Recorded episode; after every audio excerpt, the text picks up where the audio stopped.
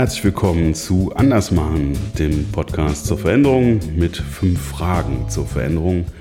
Von und mit Peter Schwöbel.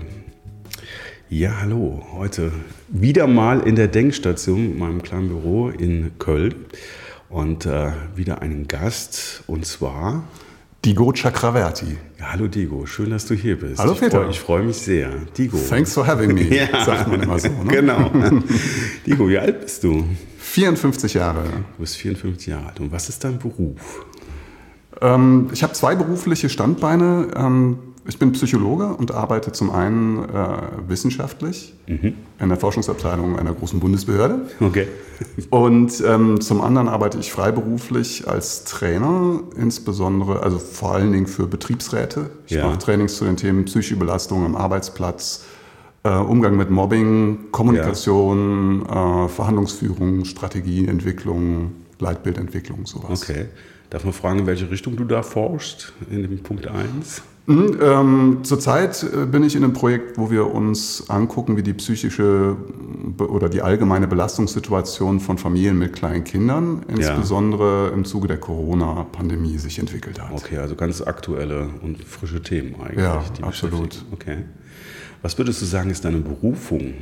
Ja, Berufung habe ich schon mal drüber nachgedacht. Ist ein etwas schwieriger Begriff für mich, mhm. weil ich finde, der hat so einen etwas esoterischen Beiklang. Okay. Ähm, und was Passives, ne? man wird ja berufen. Ähm, das ist richtig, ja. Aber wenn man das jetzt so ähm, beschreiben würde als ein wichtiges zentrales Lebensthema oder ein mhm. Thema, dem man sich mit Hingabe widmet, was einem wichtig ist, was mit dem Wertesystem stark in mhm. Einklang steht, dann gibt es das bei mir schon. Und da würde ich sagen, ist das die Beschäftigung mit sozialer Ungleichheit mhm. und der Möglichkeit über das Empowerment von Individuen, mir selbst, aber auch anderen, dem entgegenzuwirken. Ja, okay. Was würdest du vorschlagen? Anderen Begriff statt Berufung, weil du das so sagst? Ich hatte schon mal tatsächlich einen Gesprächspartner, der sagte, er tut sich ein bisschen schwer mit dem Begriff Berufung. Hm ich weiß nicht, ob Lebensthema das so trifft, mhm. weil Lebensthema, das klingt ja wieder nach etwas, haha, unveränderlichem. Ja, genau. Ähm, das ist ja durchaus auch was, äh, was auch dynamisch ja. sein kann. Aber häufig ist es ja was, wo man sagt, so, das ist, es hat eine gewisse Konstanz im Leben. Ja, das ist irgendwie, genau. Berufung ist ja was, wo man denkt, so, das ist schon was, was jetzt nicht ein kurzzeitiges ähm, Engagement ist, sondern sich mhm. über längere Zeit durchzieht. Ich ja. weiß nicht, ob Lebensthema das trifft. Mhm. Berufung, ich meine, im Prinzip ist auch Wortglauberei, ne? man weiß ja. ja. schon, was gemeint ist. Ja, und vor allem ist es so furchtbar elegant nach der Frage nach dem Beruf. Ja, das stimmt. okay, danke dir. Ja, wir reden über Veränderungen. Da gibt es die, die immer wieder fünf gleichen Fragen in diesem Podcast. Und die erste ist so, äh, was bedeutet der Begriff Veränderung oder was bedeutet Veränderung für dich? Da kann man erstmal so ganz abstrakt anfangen. Ne? Mhm. Also äh, Veränderungen, ich habe dann natürlich, nachdem wir uns unterhalten hatten und darüber gesprochen hatten, ob ich nicht mal vorbeikommen mhm. wollte für den Podcast, ähm, ist das immer mal wieder in mir so rumrumort. Und so auf einer abstrakten Ebene würde ich sagen, Veränderung ist der Prozess des Übergangs zwischen unterschiedlichen Zuständen. Mhm. Ähm, und das weist aber auch schon hin auf eine Problematik bei der Definition von Veränderungen, mhm. nämlich dass der Begriff des Zustands etwas ist, was eigentlich ein Phantasma ist. Denn es gibt mhm. keine Zustände. Alles ist immer in Veränderung. Okay. Es gibt nichts, was nicht veränderlich ist. Selbst dieses Haus, in dem wir hier gerade mhm. sitzen, dieser schöne Ort, an dem ja. du dein Büro hast, ja, das sieht erstmal so unveränderlich aus, aber das ist irgendwann gebaut worden und in dem Moment, wo es fertiggestellt wurde, ist es schon wieder Verfallsprozessen eingefallen. Ja. Da werden sich Flechten drauf ansiedeln, da wird was abbröckeln und so. Es steht auf einer Kontinentalplatte, die sich bewegt. Das heißt, Veränderung ist auch eine Frage der Perspektive. Ne? Absolut. Wie, wie genau ich hingucke. Absolut. Es steht auf einem Planeten, der sich um die eigene Achse dreht, der um das Sonnensystem, äh, um die Sonne rast in einem massiv expandierenden Universum. Ne? Also das ist alles äh, total veränderlich. Aber wenn wir von Veränderung sprechen, denken wir häufig so an hm, kleinere Maßstäbe, also vielleicht schon auch gesellschaftliche Veränderungen, mhm. aber auch ähm, Veränderungen in Organisationen. da geht es dann so um dieses Thema Change Management und mhm. so. Oder eben ähm, Veränderungen auf der Beziehungsebene, also interpersonelle Veränderungen oder intrapersonelle Veränderungen, also etwas, was sich in mir mhm. verändert. Das kann auf der persönlichen, charakterlichen Ebene, das, was man so Persönlichkeitsentwicklung nennt, stattfinden. Wobei, Klammer auf, Entwicklung auch wieder ein problematischer Begriff ist, weil das sich so anhört, als würde etwas einen wahren Kern haben, der nur ausgewickelt werden müsste. Okay. Klammer zu. Und ich okay. glaube, dass wir uns eigentlich immer mehr verwickeln, anstatt entwickeln. Okay, auch interessant. Ähm, ja. Aber eben auch auf der physiologischen Ebene. Wir, sind, mhm. wir Menschen sind ja, bewegen uns in Systemen, aber wir sind ja auch selber Systeme. Wir mhm. bestehen aus unglaublich vielen Zellen, die sich alle permanent verändern. Mhm. Wir sind, äh, bestehen auch aus ganz vielen Kleinstlebewesen, die in uns, auf uns, um uns herum leben und von denen oft gar nicht klar ist, sind die jetzt ein Teil von uns oder ist das etwas, was in uns ja. eine eigene Existenz führt.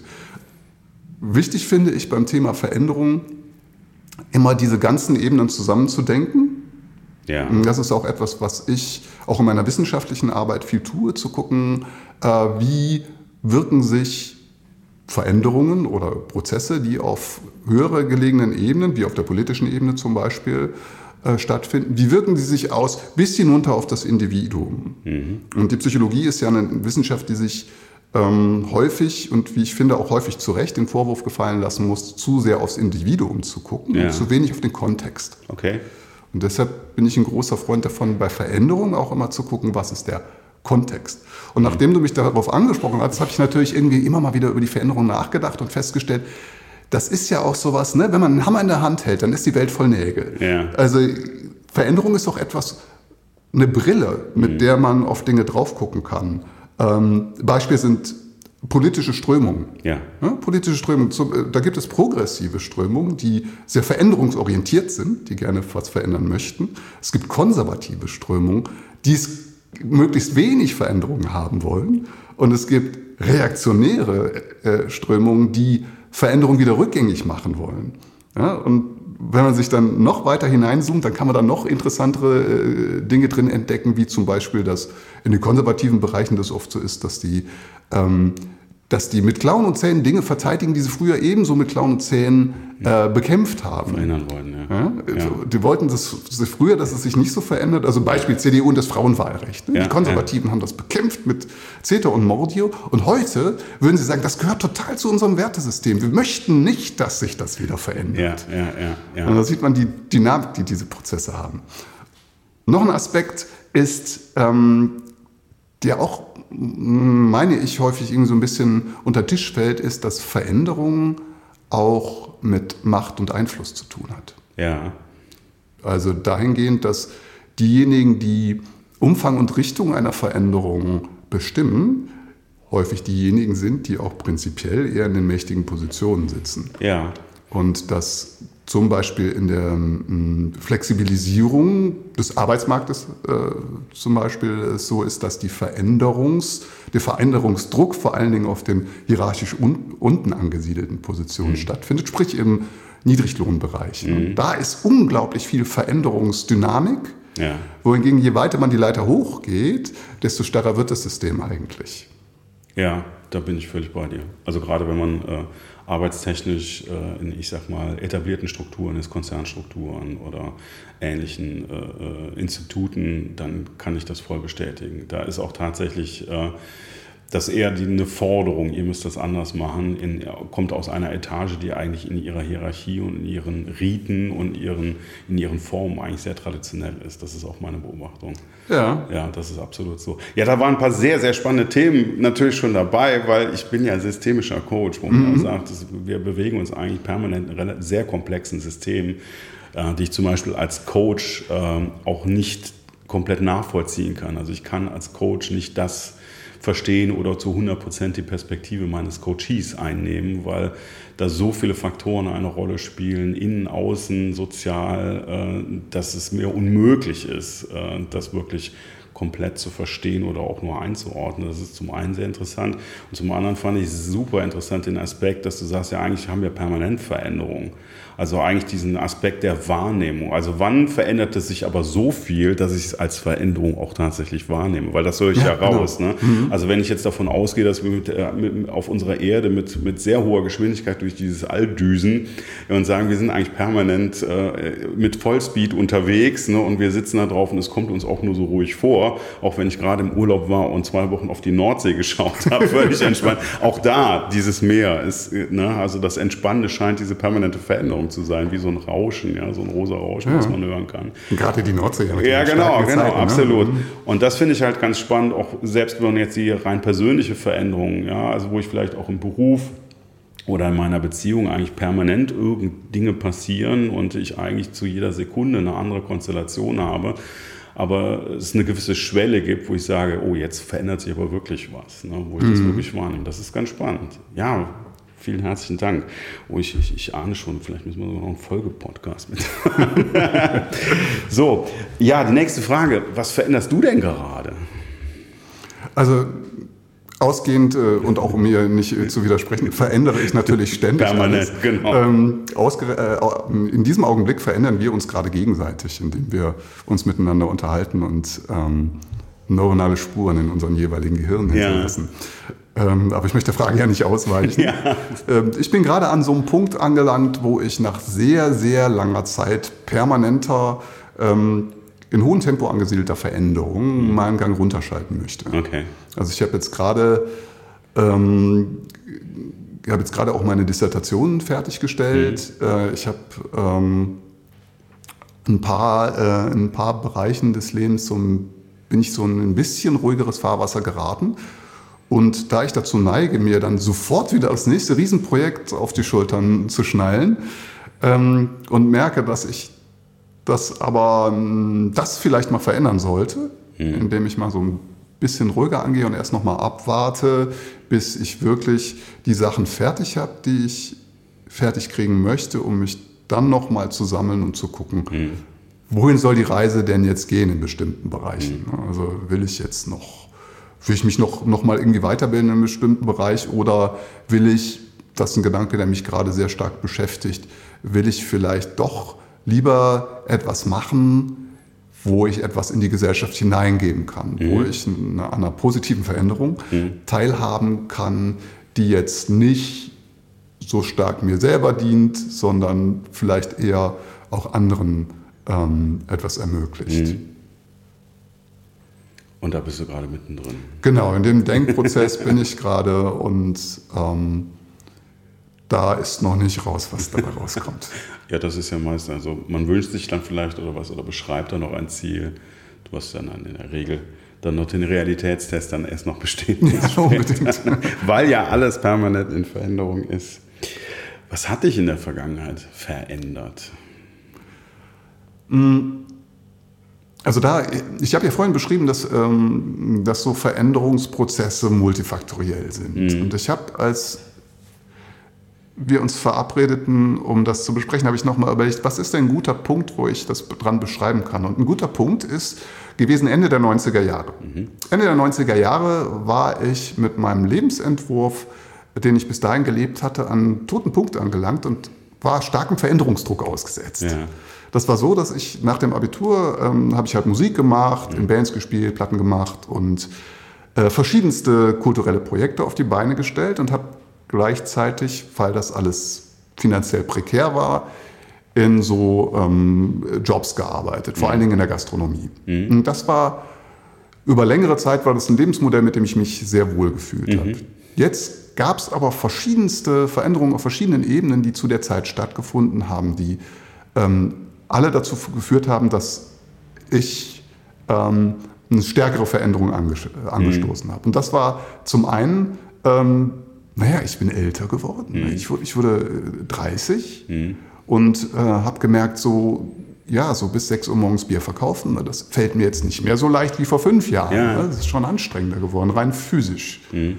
Dann war das so, dass äh, es schwieriger wurde, ähm, mit der Musik Geld zu verdienen. Mhm. Also Anfang der 80er Jahre hat die neoliberale Wirtschaftsordnung hat sich angefangen zu etablieren und in den 90er Jahren hat sie sich in voller Kraft und Schönheit entfaltet und hat dafür gesorgt, dass ganz viele Lebensbereiche stark kommerzialisiert wurden und dass Absolut, sich der, ja. der Staat mhm. die öffentliche Hand aus vielen Bereichen zurückgezogen hat. Mhm.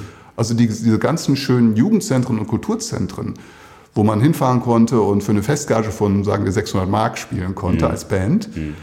die hatten das Geld nicht mehr. Mhm. Also da war es halt so, dass wir früher da mit null oder vielleicht sogar gleich einen Gewinn rausgegangen sind, aber jetzt war das eine Investition geworden. Ja. Das hat das Dasein schwieriger gemacht. Mhm. Gleichzeitig war es auch so, dass eine kulturelle Veränderung stattfand, weil nämlich die ganze Clubmusik viel stärker an Bedeutung gewonnen hat. Und der Kuchen wurde kleiner. Ne? Die Rockmusik mhm. hat sich da, äh, hatte einfach Konkurrenz bekommen. Das wurde halt auch schwieriger. Also dann so auf der Ebene der ideellen Befriedigung darüber. Mhm. mhm. Dann gab es noch sowas wie, ähm, ja, im privaten Bereich. Ne? Ich hatte eine Beziehung, die war gerade zu Ende gegangen äh, zu einer Frau, die auch ganz stark in diesem Milieu verhaftet war, die viel mhm. Promo gemacht hat für Plattenfirmen und äh, auch gekellnert hat und so. Ne? Und in diesem Lebensmodell ähm, auch dieses Lebensmodell hatte. Und dadurch, dass diese Beziehung zu Ende war, war diese Bindung an dieses Milieu für mich auch schon wieder ein bisschen geringer. Mhm. Und es gab noch eine Veränderung, nämlich auf technologischer Ebene. Es gab das Internet. Mhm. Ähm, Computer waren auf einmal nicht mehr was nur für die ähm, dicken, pickligen Jungs, die keine Freunde hatten, sondern äh, Computer wurden irgendwie, irgendwie auch ganz cool. Ne? Ja. Und ich habe dann gemerkt, dass ich damit ganz gut zurechtkomme. Mhm. Und habe dann irgendwann, ähm, es gab noch andere Einflüsse, ne? wenn man so älter wird und die Freunde, die die ganze Zeit ein studentisches Leben geführt haben und im Prinzip dann so ein bisschen ähnlich gelebt haben wie man selber, die haben auf einmal Berufe gehabt, haben Geld verdient. Ne? Ja. Ähm, auch wenn ich immer so als äh, Antikapitalist sozusagen äh, das immer weit von mir gewiesen hat, kann ich trotzdem mich nicht davon frei machen. Ne? Mhm. Die Erwartung der Eltern, ne, die sich Sorgen machen, dass sie ja. aus dem Jungen mal werden ja. und so. All dies kam zusammen. Und dann habe ich in der, ähm, in der Möglichkeit, über die Beschäftigung mit Informationstechnologie und über die äh, darüber, dass ich entdeckt habe, dass das Programmieren ähm, mir im gewissen Rahmen Spaß macht, habe ich gemerkt, okay, jetzt ist es hier Zeit, in eine neue Lebensphase zu treten. Das war wirklich so wie so ein Rubikon, den ich da ja. überschritten habe und habe dann eine Ausbildung zum staatlich geprüften Informatiker mhm. gemacht. Und ähm, das war dann eine Veränderung, die ganz gewaltig war, weil ich zum einen ähm, plötzlich in einem strukturierten Berufsleben mhm. mich zurechtfinden musste in einer Hierarchie. Ja. Und ähm, es gab noch was es gab noch was Drittes, äh, ähm, fällt mir jetzt gerade nicht ein. Also auf jeden Fall gab es auf, ah ja genau, ich hatte auf einmal normal Geld. Ja, ja ich und, hatte... Und regelmäßig und sicher. Ne? Äh, zehn Jahre lang habe mhm. ich immer vom Geldautomaten gestanden und habe gedacht, oh, hoffentlich gibt er mir noch was. Ja. Und nach einem halben Jahr äh, als Softwareentwickler, oh, nicht, nicht auf den Tisch klopfen, ähm, äh, nach einem halben Jahr als Softwareentwickler bin ich vier Wochen nach Indien gefahren, kam zurück und hatte Plus auf dem Konto. Ja. Unfassbar. Ja. Klar, das ist natürlich eine massive Veränderung. Jetzt bin ich natürlich kurz neugierig geworden, wann kam denn dann die Richtung der Psychologie? Das kam ja dann doch mal einen ganzen Schritt später nochmal. Ne? Ja, also das ist, ähm, das hat mit vielen verschiedenen Dingen zu mhm. tun. Ne? Das äh, waren auch wieder viele äh, mhm. Prozesse, die da aufeinander eingewirkt hat. Ähm, ein Ding war, es gab quasi im, äh, in der Wissenschaft gab es quasi die den Siegeszug der Neurowissenschaften. Also mhm. die Neurowissenschaften wurde für eine Zeit lang sowas wie die Leitwissenschaft. Ne? Und das hat mich natürlich interessiert. Es gab gleichzeitig die, ähm, gab es die Universitäten, die ihre, Pod, die ihre, ähm, ihre Vorlesungen als Podcasts ins mhm. Netz gestellt haben. Mhm. Amerikanische Elite-Universitäten, wo, wo, du tolle Sachen dir anhören ja. konntest. Das habe ich dann gemacht. Ne? Die ersten Sachen, die so im Internet da zu finden waren, habe ich mir dann in der Mittagspause, wenn ich spazieren gegangen bin, angehört. Mhm. Und ich habe ja dadurch, dass ich ähm, mich als eigentlich, ähm, sagen wir, hierarchophober Mensch ja. äh, in diese Hierarchien ähm, einordnen musste, habe ich sehr schnell eine Antenne dafür entwickelt, was so passiert mit Menschen, wenn sie zum Beispiel in mächtigere Positionen kommen. Mhm. Was äh, an merkwürdigen Kommunikationsproblemen an Arbeitsplätzen herrscht. Ne? Ich ja. kannte ja diese, diese Form der Arbeitswelt, kannte ich ja gar nicht. Ich fand das hochinteressant. Und habe mich auch mit philosophischen Aspekten beschäftigt, habe angefangen, mich mit Meditation zu beschäftigen, mit einer Meditationsform, die äh, von norwegischen Ärzten und Psychologen entwickelt worden okay. ist. Akem-Meditation nennt sich das. Mhm. Ähm, und viele Dinge liefen dann so darauf zu, dass ich, mich, äh, dass ich Interesse für die Psychologie entwickelt habe. Und dann hat die Fernuni Hagen den Studiengang Psychologie eingerichtet. Mhm. Und meine Frau hatte aus einer anderen Richtung kommt mhm. eine ganz ähnliche Entwicklung gemacht. Äh, und dann haben wir beschlossen, dass wir dies studieren und haben nach relativ kurzer Zeit gesagt, okay, das ist unser Ding, das wollen wir mhm. machen.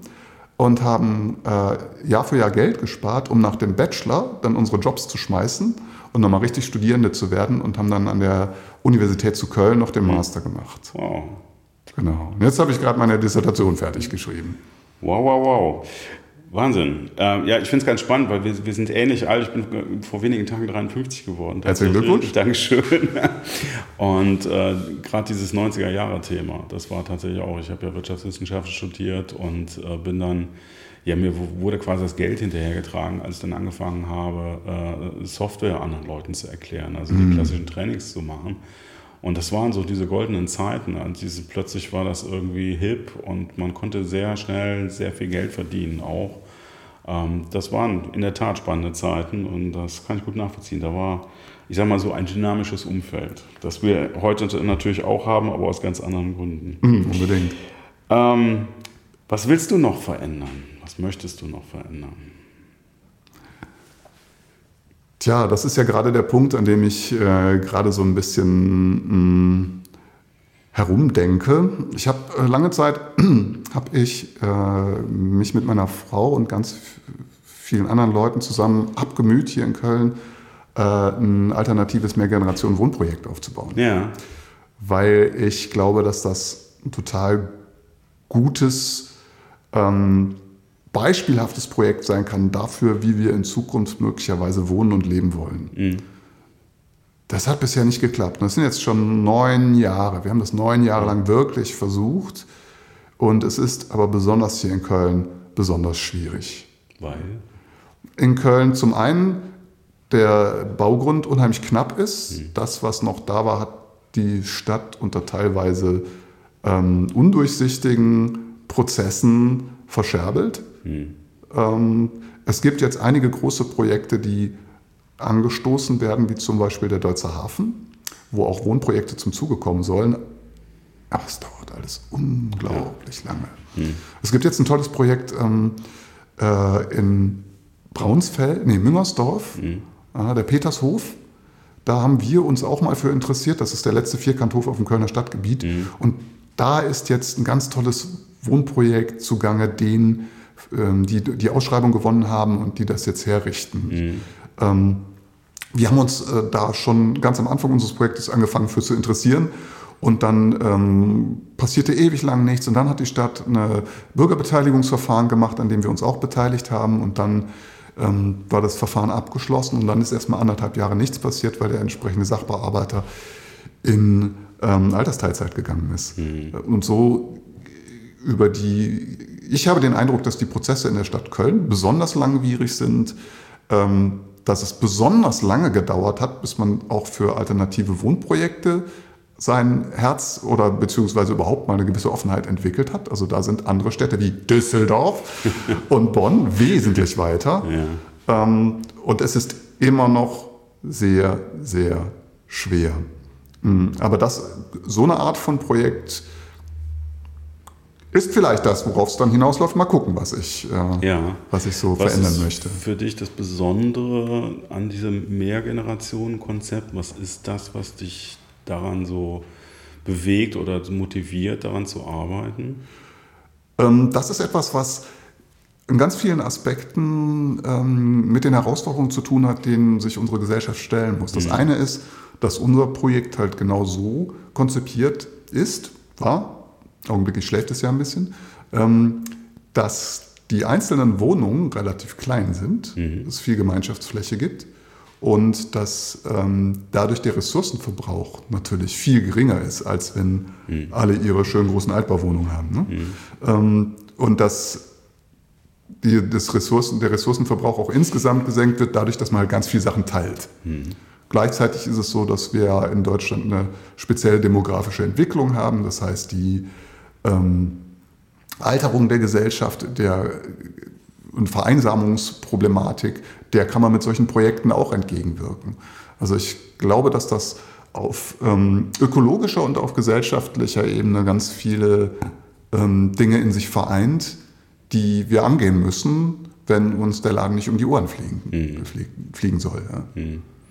Ja, wir neigen dazu, da so, äh, so eine Alterstrennung zu vollziehen irgendwie. Ähm, Ich weiß jetzt gar nicht, du wirst das besser wissen. Fällt jetzt tatsächlich zufällig ein, ich denke, war eine Radiosendung. Ich, ne-, ich nehme an, es waren die Niederländer, die dann einfach auch Kindergärten und Altersheime oder Altenheime zusammengebracht haben, ah, die auch mhm. tatsächlich äh, örtlich zusammenlegen. Ja, also dass man dann quasi so ja. Einrichtungen, die sehr traditionell sind, aber einfach mal in Kontakt bringt, um eben die ganz Jungen auch mit den, mit den Alten zusammenzubringen und sich gegenseitig zu kümmern, mit ganz, ganz wunderbaren Erfahrungen, die dabei rauskommen, weil es nämlich auf beiden Seiten sinnstiftend ist oder zumindest sehr äh, vom Erfahrungskontext ganz spannend ist. Und das ist natürlich, das sind so im Kleinen, das sind so Sachen, die auch gar nicht so aufwendig sind, aber mal Dinge zu denken, ähm, und da gebe ich dir recht, ähm, da sind wir, glaube ich, wenig innovativ. Äh, gerade auch in Deutschland tut sich da immer ein bisschen schwer, ich weiß es nicht und ich, ich gebe dir recht, ich habe mich jetzt mit aus anderen Gründen, auch was Wohnen und Arbeiten in Köln angeht, mit einigen Dingen, auch politischen, kommunalpolitischen Dingen beschäftigt. Es ist ein zähes Geschäft, es ist ein ganz zähes Geschäft. Ja. ja, das ist tatsächlich so. Ja, was willst du denn in keinem Fall verändern? Die letzte von den fünf Fragen. Ich lebe seit 20 Jahren, knapp 20 Jahren in einer sehr glücklichen Paarbeziehung und bin seit 18 Jahren verheiratet mit meiner tollen Frau und das, das soll sich auf keinen Fall verändern. Wow, das ist, das ist eindeutig. da können wir, können wir glaube ich, sogar einen, einen, einen Schlussstrich ziehen. Diego, ich danke dir sehr herzlich für das Gespräch. Es war ja, hat mir sehr Spaß, spannend. Hat mir Spaß gemacht. Vielen Dank für Genau, Einladung. und ich muss im, im, Nachgang werde ich mal überlegen, da werden sich bestimmt noch spannende Themen finden, die wir vielleicht nochmal gemeinsam besprechen werden. Sehr vielleicht gerne. auch in einem Podcast. Herzlichen Dank. Danke dir.